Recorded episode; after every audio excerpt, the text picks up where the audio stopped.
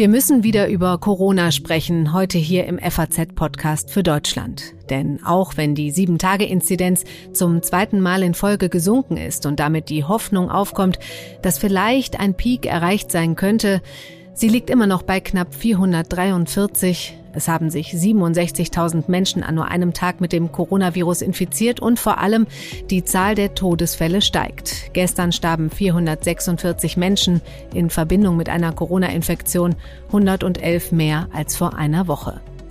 Die Welle ist also ungebrochen und immer wieder wird auch über die Rolle der Kinder in dieser vierten Welle diskutiert. Fakt ist, die Inzidenzen bei den Kindern sind besonders hoch.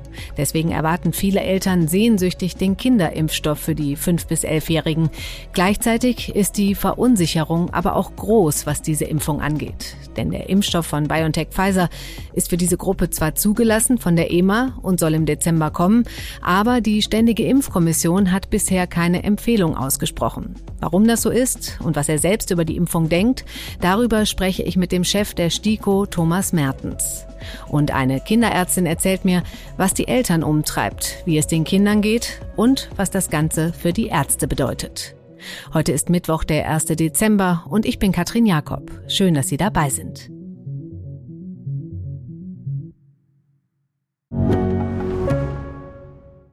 Mein Name ist Dr. Tillmann Rümenapf, niedergelassener Kinder- und Jugendarzt hier im Ennepe-Ruhr-Kreis. Die Einführung der Telematik sehe ich durchaus als Chance, aber aktuell fällt das System oft aus und es gibt viel zu wenig technischen Support. Dafür geht eine Menge Zeit drauf, in der ich die Kinder nicht genügend betreuen kann. Das muss sich ändern. Die besondere Nähe der niedergelassenen Haus- und Fachärzte ist in Gefahr. Was die Gesundheitspolitik jetzt dringend ändern muss, erfahren Sie auf rettetdiepraxen.de. you. Zunächst will ich Sie in einem ersten Blog mal kurz auf Stand bringen, was sich in der Politik seit gestern getan hat. Da hat man das Gefühl, die Schockstarre ist vorbei. Bund und Länder haben sich getroffen, wollen das Infektionsschutzgesetz nochmal überarbeiten. Startschuss für die neue Betriebsamkeit war der Beschluss des Bundesverfassungsgerichts. Dazu sagt meine Kollegin aus Berlin, Corona Budras. Die Entscheidung des Bundesverfassungsgerichts war lang erwartet worden und sie fiel erstaunlich eindeutig aus. Eindeutig zugunsten des Gesetzgebers, der im vergangenen April die Bundesnotbremse erlassen hat. Klar waren das harte Eingriffe in die Grundrechte. Wir reden hier von Kontaktbeschränkungen und Ausgangssperren, von Schulschließungen. All das hat es ja zuvor noch nie gegeben. Aber sie waren gerechtfertigt, weil es ja auf der anderen Seite auch um den Schutz des Lebens und der Gesundheit ging. Was bedeutet das für die Zukunft? Ja, dass die neue Bundesregierung einen breiten Ermessensspielraum hat im Kampf gegen Corona. Sie kann sich nicht alles erlauben, besonders was Schulschließungen angeht, denn das Bundesverfassungsgericht hat ja erstmals ein Recht auf schulische Bildung im Grundgesetz verankert. Das heißt, da wird die Bundesregierung, der Bundesgesetzgeber in Zukunft sehr genau hingucken müssen, darf nicht übers Ziel hinausschießen, muss sehr gut begründen, wenn Schulen wieder geschlossen werden müssen. Aber darüber hinaus ist der Instrumentenkasten des Gesetzgebers weit geöffnet. Ja, das in aller Kürze zu den Beschlüssen des Bundesverfassungsgerichts. Mehr gibt es nachher im FAZ Einspruch Podcast. Dort haben wir ein Interview mit dem Bielefelder Verfassungsrechtler Franz Mayer. Ja, hören Sie gerne mal rein. Nun sollen mit der Überarbeitung des Infektionsschutzgesetzes schärfere Maßnahmen in den Werkzeugkasten der Bundesländer. Impfen und Boostern ist die Devise. Zu den weiteren Schritten hat sich Nordrhein-Westfalens Ministerpräsident Henrik Wüst geäußert. Dabei geht es unter anderem um umfangreiche Kontaktbeschränkungen für ungeimpfte, um deutliche Reduktionen bei Großveranstaltungen, um eine Ausweitung von 2G, um die kurzfristige Umsetzung der einrichtungsbezogenen Impfpflicht, die wir in der letzten MPK verabredet haben, und um die Vorbereitung einer allgemeinen Impfpflicht. Das ist wohl der größte Knaller. Es wird wahrscheinlich eine allgemeine Impfpflicht geben. Olaf Scholz sagte dazu gestern im ersten. Dass wir den Weg öffnen für eine Gewissensentscheidung der Abgeordneten im Deutschen Bundestag über eine allgemeine Impfpflicht, die dann Anfang des nächsten Jahres im Februar oder Anfang März in Kraft tritt und auf die sich jeder jetzt einstellen kann, die aber nochmal unterstützt, dass jetzt alle das tun, was zuallererst wichtig ist, nämlich sich impfen zu lassen. Und aus meiner Sicht habe ich ja gar kein Hehl gemacht. Ich wiederhole das nochmal. Ich werde einem solchen Gesetz zustimmen. Schon morgen wollen sich Bund und Länder nochmal treffen, beraten und einige Maßnahmen festzurren. Beim Thema Impfung kam von BioNTech und Pfizer die Nachricht, dass der von vielen sehnsüchtig erwartete Kinderimpfstoff für die 5- bis 11-Jährigen wohl eine Woche früher ausgeliefert wird als gedacht, schon am 13. Dezember. Was fehlt, ist die Empfehlung der Ständigen Impfkommission. Darüber möchte ich jetzt mit dem STIKO-Vorsitzenden selbst sprechen, Professor Thomas Mertens. Hallo, Herr Mertens. Ja, guten Tag. Herr Mertens, in den Kinderarztpraxen gibt es einen Ansturm von Eltern, die ihre Kinder zwischen fünf und elf Jahren impfen lassen wollen. Die Europäische Arzneimittelbehörde hat den Weg freigemacht für den Impfstoff von BioNTech Pfizer für diese Altersgruppe. Die STIKO wartet aber noch ab. Woran hängt es? Worauf warten Sie? Die STIKO wartet nicht ab. Die STIKO ist dabei, ihre Empfehlung fertigzustellen und sie wird sicher fertig werden, bevor der Kinderimpfstoff in Deutschland verfügbar sein wird. Und das soll ja um den 20. Dezember herum geschehen. Aber BioNTech will das ja jetzt eine Woche vorziehen, also den Impfstoff eine Woche früher zur Verfügung stellen, oder? Nun, auch das können wir vielleicht schaffen. Ich denke, wir brauchen aber noch zehn Tage sicher, um die äh, Empfehlung fertigzustellen. Die Empfehlung ist ja nichts, was sozusagen aus dem hohlen Bauch heraus geschieht, sondern die Empfehlung dient ja der größtmöglichen Sicherheit und dem größtmöglichen Nutzen für das einzelne Kind und letztlich dann auch für unsere Gesellschaft. Mhm. Und dazu müssen wir ja auch die wissenschaftliche Begründung für unsere Empfehlung erstellen. Und das wird diese Zeit sicher noch brauchen. Hm. Aber an welchen Details, an welchen Fragen hängt sowas denn jetzt noch? Die EMA, die EMA lässt den Impfstoff zu, aber sie prüft ja nicht die Indikation für einzelne Länder. Hm. Das muss man sich vorstellen. Die EMA tut eigentlich nur die Tätigkeit, dass sie die Unterlagen, die ihnen von den Herstellern geschickt werden, also die Zulassungsunterlagen prüft. Das ist eine reine Papierprüfung und dann die Zulassung ausspricht. Unsere Aufgabe ist es, für Deutschland und für die Altersgruppe in Deutschland die Indikation zu erstellen. Das bedeutet, wir müssen tatsächlich wissen, wie schwerwiegend ist die Krankheit für die Kinder, unabhängig davon, ob jetzt Eltern die Kinderarztpraxen stürmen. Mhm. Wir müssen versuchen, möglichst genau herauszufinden, was bedeutet die Impfung dieser Altersgruppe tatsächlich für das Fortschreiten der Pandemie mhm. und letztendlich, welches sind die äh, möglichen Restrisiken der Impfung in dieser Altersgruppe. Das sind die drei großen Themenkomplexe und die müssen, wie gesagt, wissenschaftlich aufgearbeitet werden. Das ist unsere Aufgabe.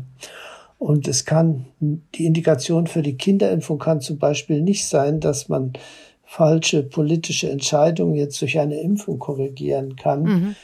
Und ich glaube zu fühlen, dass der Hauptgrund der Eltern, die Kinderarztpraxen zu stürmen, ist ja, dass sie vermeiden wollen, dass ihre Kinder soziale Nachteile haben, ja. wenn sie nicht geimpft sind.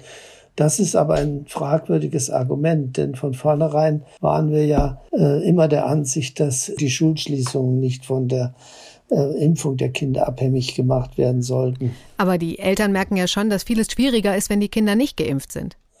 Naja, aber sehen Sie, dann ist natürlich die Impfung aus einem sehr eigentümlichen Grund gewünscht. Erstens ist es die Tatsache, dass sich die Gruppe der 18 bis 59-Jährigen nicht ausreichend hat impfen lassen. Das wird sozusagen, soll jetzt ausgeglichen werden durch die Impfung der mhm. Kinder. Mhm. Und zum anderen ist es halt so, dass die Beschränkungen, die man den Kindern auferlegt hat, nicht gerechtfertigt waren aus Sicht der Pädiater und auch aus Sicht der STIKO. Und es ist schon fragwürdig, wenn man jetzt sagt, das müssen wir jetzt durch eine Impfung der Kinder ausgleichen. Mhm. Jedenfalls werden wir das alles sehr genau prüfen und überlegen und werden unsere Empfehlung dann in Kürze dazu abgeben. Ja, worauf läuft es denn hinaus? Könnt ihr es schon, ich meine, letztlich wird es ja wahrscheinlich eine Empfehlung geben, oder? Natürlich eine Empfehlung, Sie meinen eine generelle Empfehlung? Eine Empfehlung für diese Altersgruppe. Eine generelle ja. Empfehlung, meinen Sie? Ja. Das kann ich Ihnen jetzt nicht zusagen und das kann ich nicht bestätigen. Was es auf jeden Fall geben wird, das ist ja ganz klar eine Empfehlung für alle Kinder, die gesundheitliche Vorerkrankungen haben, die von denen wir wissen, dass sie ein höheres Risiko für einen schwereren Covid-19-Verlauf haben. Und es wird sicher auch noch andere Gruppen geben, die man in eine Empfehlung einbezieht. Ob wir gleich eine generelle Impfempfehlung für alle Kinder dieser Altersgruppe aussprechen. Das hängt eben von der genauen Prüfung der drei genannten Fragenkomplexe ab. Hm. Aber um das nochmal klar zu kriegen, es darf jetzt schon geimpft werden in dieser Altersklasse auch ohne Ihre Empfehlung, oder? Hm, ja, die Empfehlung der STIKO ist nicht die Voraussetzung okay. für dieses Impfen, aber äh, die, Verfügbarkeit eines für Kinder zugelassenen Impfstoffes ist schon eine Voraussetzung. Und Sie müssen sich vorstellen, wenn jetzt mit dem für die Erwachsenen konfektionierten Impfstoff die Kinder geimpft werden sollen, dieser Altersgruppe wohlgemerkt, mhm. dann muss ja der impfende Arzt 0,1 Milliliter, also eine wirklich ganz kleine Menge in die Spritze aufziehen. Und es ist natürlich schon wichtig, dass die Dosierung stimmt. Mhm. Das Problem ist hier nicht die Empfehlung der STIKO, das Problem ist die Verfügbarkeit des für Kinder zugelassenen und äh, konfektionierten Impfstoffes. Mhm. Da fragt man sich ja eh, das kann ich Sie vielleicht auch direkt mal fragen, wenn es um diese Dosierung geht, bei den 12- bis 17-Jährigen ist es halt die volle Dosis, sage ich mal. Also mein Kind, was zwölf Jahre alt ist, kriegt die volle Dosis. Ein Kind, was elf Jahre und zehn Monate ist, soll aber diese Kinderdosis bekommen. Das versteht man auch nicht so ganz, muss ich sagen. Das verstehe ich nicht, warum Sie das nicht verstehen. ja, es ist ja nur diese Dosierung auch in den Kindern überhaupt äh, geprüft worden. Ja. Wenn ich die, den Wechsel oder den Wandel in der Einschätzung auch in der Bevölkerung sehe, kann man schon sehr erstaunt sein. Am Anfang des Jahres hatten alle furchtbare Angst vor dem Impfstoff und wollten, dass alles sicher und gut geprüft sein sollte. Und jetzt soll man auf einmal ohne jede Prüfung den Erwachsenenimpfstoff auch bei dieser äh, Altersgruppe der ja kleinen Kinder oder jüngeren Kinder verwenden. Mhm. Also das verstehe ich nun wiederum nicht, denn die Erwachsenendosis ist in dieser Altersgruppe nicht geprüft worden in der Studie. In der Zulassungsstudie wohlgemerkt. Können Sie denn äh, verstehen, dass dieses Abwarten Ihres Gremiums äh, die Menschen verunsichert? Im Augenblick nicht, weil das Abwarten und der STIKO im Augenblick eigentlich keine Bedeutung hat. Wie gesagt, der für die Kinder gedachte und konfektionierte Impfstoff ist derzeit nicht verfügbar. Und insofern, wenn die STIKO sich äußert, bis dieser zugelassene Kinderimpfstoff verfügbar sein wird, dann ist das, glaube ich, absolut in der Zeit. Und das werden wir auch erreichen. Okay. Nun gab es darum ja auch Streit um die Geschwindigkeit, mit der die STIKO ihre Entscheidung trifft. Das war ja schon bei der Impfung für die 12- bis 17-jährigen Thema, dann auch bei der Frage, wer wann geboostert werden soll und jetzt eben bei den Kinderimpfungen. Und da gibt's eben vor allen Dingen auch in der Politik immer diese Aussagen, dass die Arbeit zu langsam ist. Also wenn zum Beispiel der geschäftsführende Gesundheitsminister Jens Spahn sagt, dass ein Gremium wie die STIKO vielleicht nicht geeignet ist, für die Pandemiezeiten. Was, was sagen Sie dann dazu? Ich, man muss es auch das natürlich genau prüfen, die Aussage von Herrn Spahn. Es gibt sicher einige Momente, in denen es günstiger gewesen wäre, wenn wir schneller hätten Empfehlung aussprechen können. Das liegt einfach an der Ausstattung der Geschäftsstelle, die für diese Pandemie nicht ausreichend ist mhm. und auch nicht ausreichend war und auch in der Pandemie nicht durch mehr Personal verstärkt worden ist. Mhm. Das ist das eine. Das andere ist, dass in den meisten Fällen die STIKO-Empfehlung durchaus rechtzeitig kam und dies, die Frage zum Beispiel mit den beiden Empfehlungen für die 12- bis 17-Jährigen, das war ja kein Meinungswechsel der STIKO, sondern es war die Tatsache, dass erst zu dem Zeitpunkt, als wir den Nutzen der Impfung in dieser Altersgruppe und die möglichen Restrisiken quantifizieren konnten. In dem Augenblick haben wir sofort diese Empfehlung aktualisiert. Und Insofern, äh, es wird viel gesagt und es hm. wird viel geredet von vielen, aber nur ein Teil davon ist wirklich nachprüfbar richtig und dazu gehört letztendlich auch die Aussage von Herrn Spahn. Hm. Haben Sie mit ihm danach mal gesprochen nach diesen Aussagen? Ja, ich habe mit ihm gesprochen, vor allen Dingen deshalb, weil er ja auch in der gleichen Pressekonferenz gesagt hat, dass ich ihm nicht die mangelnde Ausstattung der STIKO Geschäftsstelle persönlich gesagt habe. Das ist richtig. Mhm. Aber seit mehreren Jahren habe ich dieses Thema gegenüber dem Präsidenten Wieler des RKI mhm. geäußert, sogar mit schriftlich geäußert. Und ich weiß auch, dass äh, der Herr Wieler diese ähm, Klage teilt und dass er auch diese Ansicht ist. Und ich weiß auch, dass er äh, diese Forderung in das BMG, also in das Bundesgesundheitsministerium, weitergegeben hat. Warum Herr Spahn das dann nicht erfahren hat, das kann ich nicht beantworten. Okay, jetzt kommt ja bald eine neue Regierung. Gut, wer Gesundheitsminister oder Ministerin wird, das wissen wir noch nicht, aber vielleicht kommt da ja Nachschub oder hat Herr Spahn Ihnen den schon zugesagt? Ich denke, es wird sicherlich über die Struktur der STIKO geredet werden und das ist ja auch das gute hm. Recht und das ist, wenn man so will, die Pflicht einer Volksvertretung. Äh, also insofern äh, warte ich mal ab und ich kann Ihnen versichern, dass ich da keine Vorbehalte habe.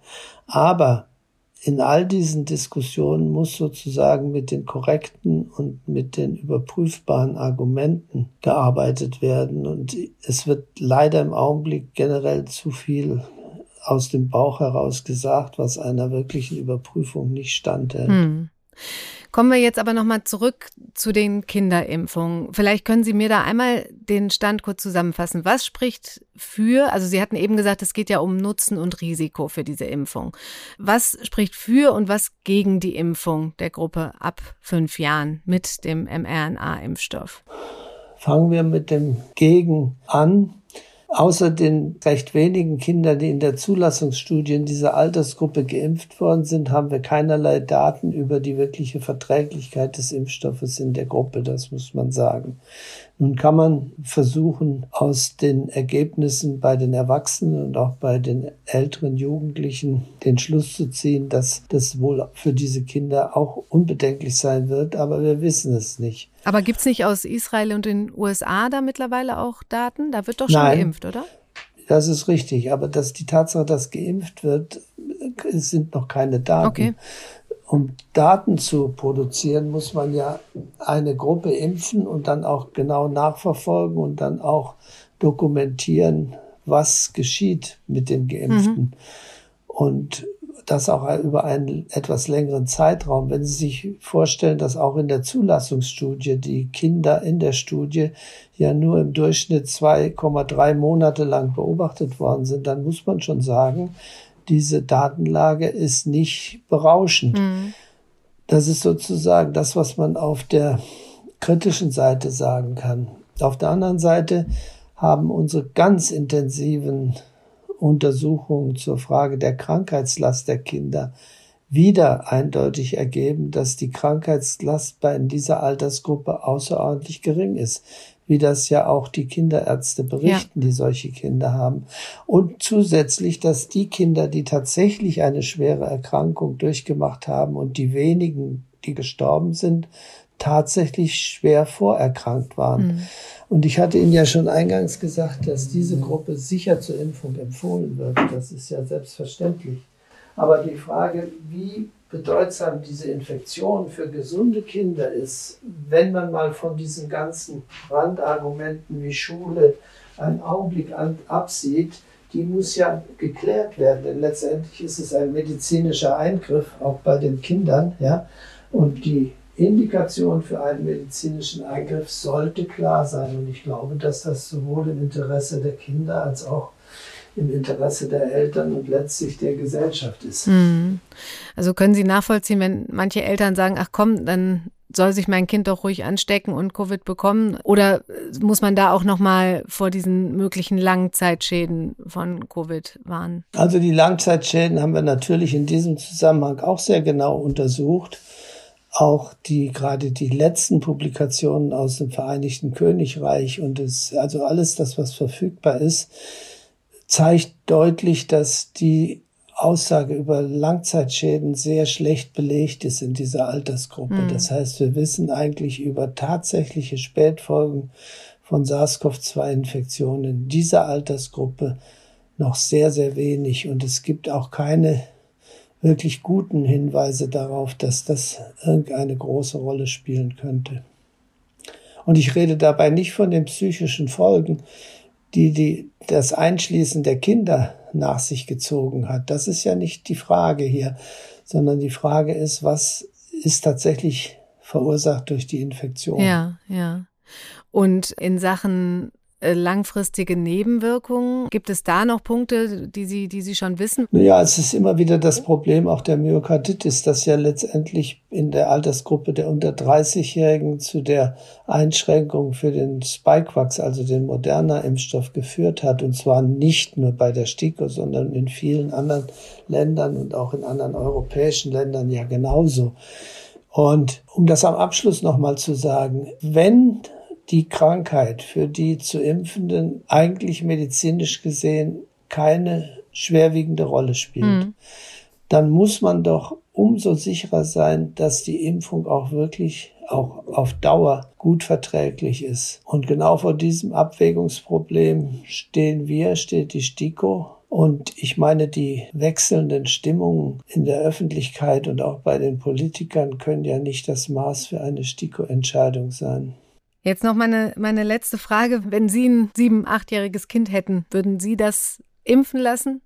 Also ich würde es wahrscheinlich jetzt nicht impfen lassen. Mhm. Und zwar aus letztlich äh, als Konsequenz aus alledem, was geäußert ist. Und ich würde glauben, dass ich persönlich auch diese sozialen Restriktionen überwinden könnte. Herr Mertens, ich danke Ihnen ganz herzlich für das ausführliche Gespräch. Ja, bitteschön. Ich spreche jetzt mit einer Kinderärztin. Sie praktiziert in einer Gemeinschaftspraxis hier in Frankfurt-Sachsenhausen. Hallo, Luise Weidbrecht. Guten Tag. Was ist denn bei Ihnen im Moment in der Praxis los? Die Kinder sind so krank, wie wir das noch nie im November erlebt haben. Wir haben einen November, der erinnert an einen schlimmen Februar, nicht an einen normalen Februar. Wir haben unglaublich viele akut kranke Kinder ganz viel Bronchitis. Mhm. Okay, aber gibt es auch viele Corona-Fälle? Wir haben zunehmend Corona-Fälle, aber den Kindern geht es zum Glück gut. Also wir haben kranke Kinder, die sind Covid-negativ und wir haben gesunde oder leicht erkrankte Kinder, die Covid-positiv sind. Womit haben Sie als Kinderärztin da gerade am meisten zu kämpfen? Wir haben mit ganz viel Verunsicherung zu kämpfen und wir kommen einfach an unsere Grenzen, allen gerecht zu werden. Also in erster Linie müssen wir uns um kranke Kinder kümmern. Mhm. Wir müssen uns aber auch um verunsicherte Familien kümmern und haben weiterhin ganz viele Kinder und Jugendlichen, denen es psychisch schlecht geht mhm. was mir am meisten Sorge macht. Die Pandemie bedeutet für die Kinder eine ganz hohe Belastung und das sehen wir. Und das ist weniger eine körperliche Belastung als eine psychosoziale Belastung. Wie ist denn die Stimmung bei den Eltern und bei den Kindern in Sachen Kinderimpfung oder Impfung überhaupt? Also wir merken einen ganz großen Impfwunsch und viele Eltern haben auch großen Druck. Wir sind grundsätzlich absolute Impfbefürworter. Also wir haben Lehrer und Erzieher geimpft und mhm. einfach Menschen, die Kindern ein leichteres Leben ermöglichen. Dann haben wir angefangen, die Jugendlichen zu impfen. Bei denen und ist jetzt, der Wunsch wahrscheinlich auch groß danach, ne? Genau, da ging es um Teilhabe und da geht es um denen ein altersentsprechendes Leben zu ermöglichen mit mhm. Freiheiten, die man braucht mit 14 oder 16. Da bin ich auch froh, weil dass wir das schnell gemacht haben. Aber wir kommen auch an unsere Kapazitätsgrenzen, weil mhm. wir haben ja unsere normale Sprechstunde, wir impfen nach der Sprechstunde. Die Covid-Impfung ist logistisch nicht so einfach wie eine Masern-Mumps-Röteln-Impfung. Und auch unsere Mitarbeiter gehen auf dem Zahnfleisch, weil das Ganze einfach schon lang geht und immer alles eine Zusatzbelastung ist. Und jetzt sehen wir einfach, dass jeden Tag viele Mails und Anrufe kommen für die Kinderimpfung und dass verstehe ich auch und gleichzeitig müssen wir da auch wieder neu gucken. Mhm. Das, erstens zu gucken, was ist sinnvoll und dann eben auch zu gucken, wie priorisiert man richtig und wie wird man den Familien gerecht. Das ist unser Anspruch, aber es ist nicht so einfach im Moment. Hm. Nun gibt es da ja auch noch nicht die, die STIKO-Empfehlung für die Kinderimpfung. Wie stehen Sie denn dazu, dass das äh, da nicht vorankommt? Ich bin grundsätzlich dafür, Entscheidungen wirklich mit Bedacht zu fällen und langsam zu machen. Und die STIKO Empfehlung, da geht es ja einfach auch nicht nur um eine generelle Empfehlung für alle, sondern es ist auch wichtig, den zu sagen, haben wir wirklich einen Individualnutzen hm. für jedes Kind und nicht nur einen gesamtgesellschaftlichen. Es wird einfach auch viel auf die Kinder abgewälzt. Ich bin total glücklich mit der Stellungnahme der Deutschen Gesellschaft für Kinderheilkunde und Jugendmedizin, die sagen, eine Zulassung ist keine Empfehlung, aber sie gibt den Ärzten die Möglichkeit, individuell zu entscheiden. Mhm. Also wir impfen jetzt zum Beispiel alle unsere Kinder mit Trisomie 21, die objektiv ein hohes Risiko haben. Wir planen jetzt die Impfung von Kindern mit Herzfehlern und gucken dann so eins nach dem anderen und wir warten ja auch noch auf den Kinderimpfstoff. Im Moment kann man die Kinder impfen mit einer geringeren Dosis des Erwachsenenimpfstoffs. Okay, das wird schon gemacht. Ja, also haben wir jetzt angefangen. Einfach ja. bei den, wo der Elternwunsch sehr groß ist und ein objektives Risiko ja. da ist. Den Kinderimpfstoff mhm. müssen wir sehen, wann die STIKO-Empfehlung kommt und wir müssen gucken, wie wir damit umgehen. Wen impfen wir? Wen impfen wir wann? Wie werden wir dem gerecht? Aber wenn wir wirklich eine generelle Impfempfehlung für die Kinder haben, dann brauchen wir noch andere Menschen, die impfen, als wir Kinderärzte. Hm. Impfen kann jeder. Und es wäre einfach dann total wichtig, dass die Kinderimpfung an anderen Orten möglich sind als nur in Kinderarztpraxen, weil wir schaffen es einfach nicht. Hm. Was sind die häufigsten Fragen und Sorgen, die die Eltern von jetzt der Gruppe fünf bis elfjährige umtreiben in Sachen Kinderimpfung? Es sind ja eigentlich zwei Fraktionen. Die einen, die sagen, ich will mein Kind sofort impfen lassen, kann ich jetzt einen Termin haben, mhm. die sich keine Sorgen um die Impfung machen und merken, dass das Leben komplizierter geworden ist mhm. als ungeimpfter. Und ich finde, das darf nicht sein. Das Leben für die ungeimpften Kinder darf nicht schwieriger sein als für die Geimpften. Ich mhm. finde, sowas kann für Erwachsene gelten, aber nicht für Kinder. Und auf der anderen Seite gibt es schon auch viele Eltern, die sich Sorgen haben, müssen wir unser Kind wirklich impfen lassen?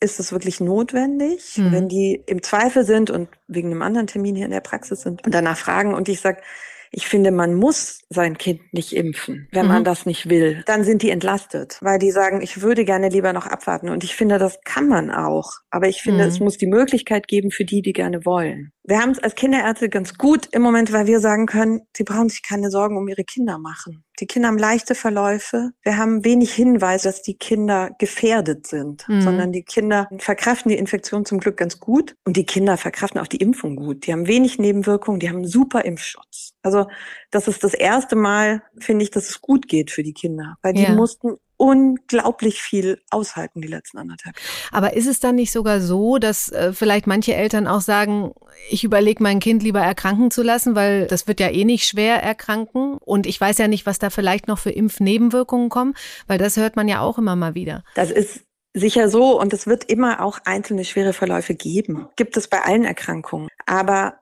wir wissen natürlich immer noch nicht genug und da merke ich auch, dass ich verunsichert bin. Mhm. Wenn ich was sage, weiß ich auch nicht, ob es in einer Woche noch richtig ist. Und ich war am Anfang zurückhaltender mit der Impfung und inzwischen denke ich auch, es ist richtig, mhm. mehr zu impfen. Aber ich finde, es muss für die Kinder auch die Möglichkeit geben, nicht geimpft zu sein, weil sie eben nicht das gleiche hohe Risiko auf schwere Verläufe haben mhm. wie erwachsene oder kranke Menschen. Und gleichzeitig finde ich aber Eltern, die ihr Kind gerne geimpft haben wollen, sollen auch die Möglichkeit bekommen. Aber ich habe Angst vor dem Druck, der auf die Kinder gemacht wird, weil die Kinder feuern nicht die Pandemie an. Da sind sich ja alle einig. Ja. Sondern das Problem sind die nicht geimpften Erwachsenen. Es bleibt der Appell, Erwachsene lasst euch impfen, auch zum Schutz der Kinder. Gibt es spezielle Wünsche, die Sie an die Politik haben? Dass es tatsächlich logistisch so gemacht wird, wenn die STIKO-Empfehlung kommt, dass auch andere als nur die Kinderärzte impfen und mhm das Wichtigste ist, dass Schulen und Kindereinrichtungen offen bleiben. Mhm. Wenn es darum geht, was können wir schließen, dann müssen die Schulen das allerletzte sein. Die Gruppe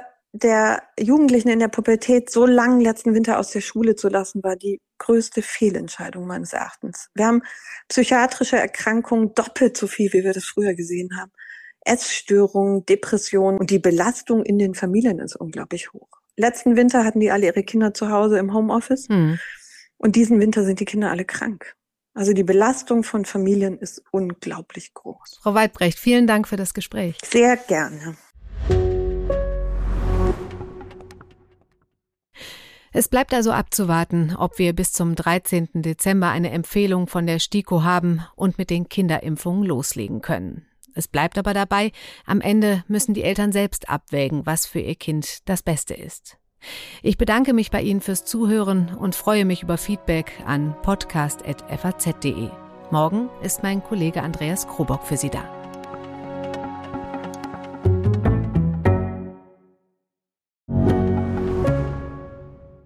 Ich bin Dr. Falk Stierkart und leite ein medizinisches Versorgungszentrum in Erlangen. Der Job als niedergelassener Arzt ist nicht unattraktiv, aber er scheitert oft schon an der Wurzel. Wenn unser Studiensystem nicht darauf ausgelegt ist, genug Ärzte in guter Qualität auszubilden, wie soll die medizinische Versorgung in Mittelfranken dann gedeckt sein? Die besondere Nähe der niedergelassenen Haus- und Fachärzte ist in Gefahr. Was die Gesundheitspolitik jetzt dringend ändern muss, erfahren Sie auf rettetdiepraxen.de.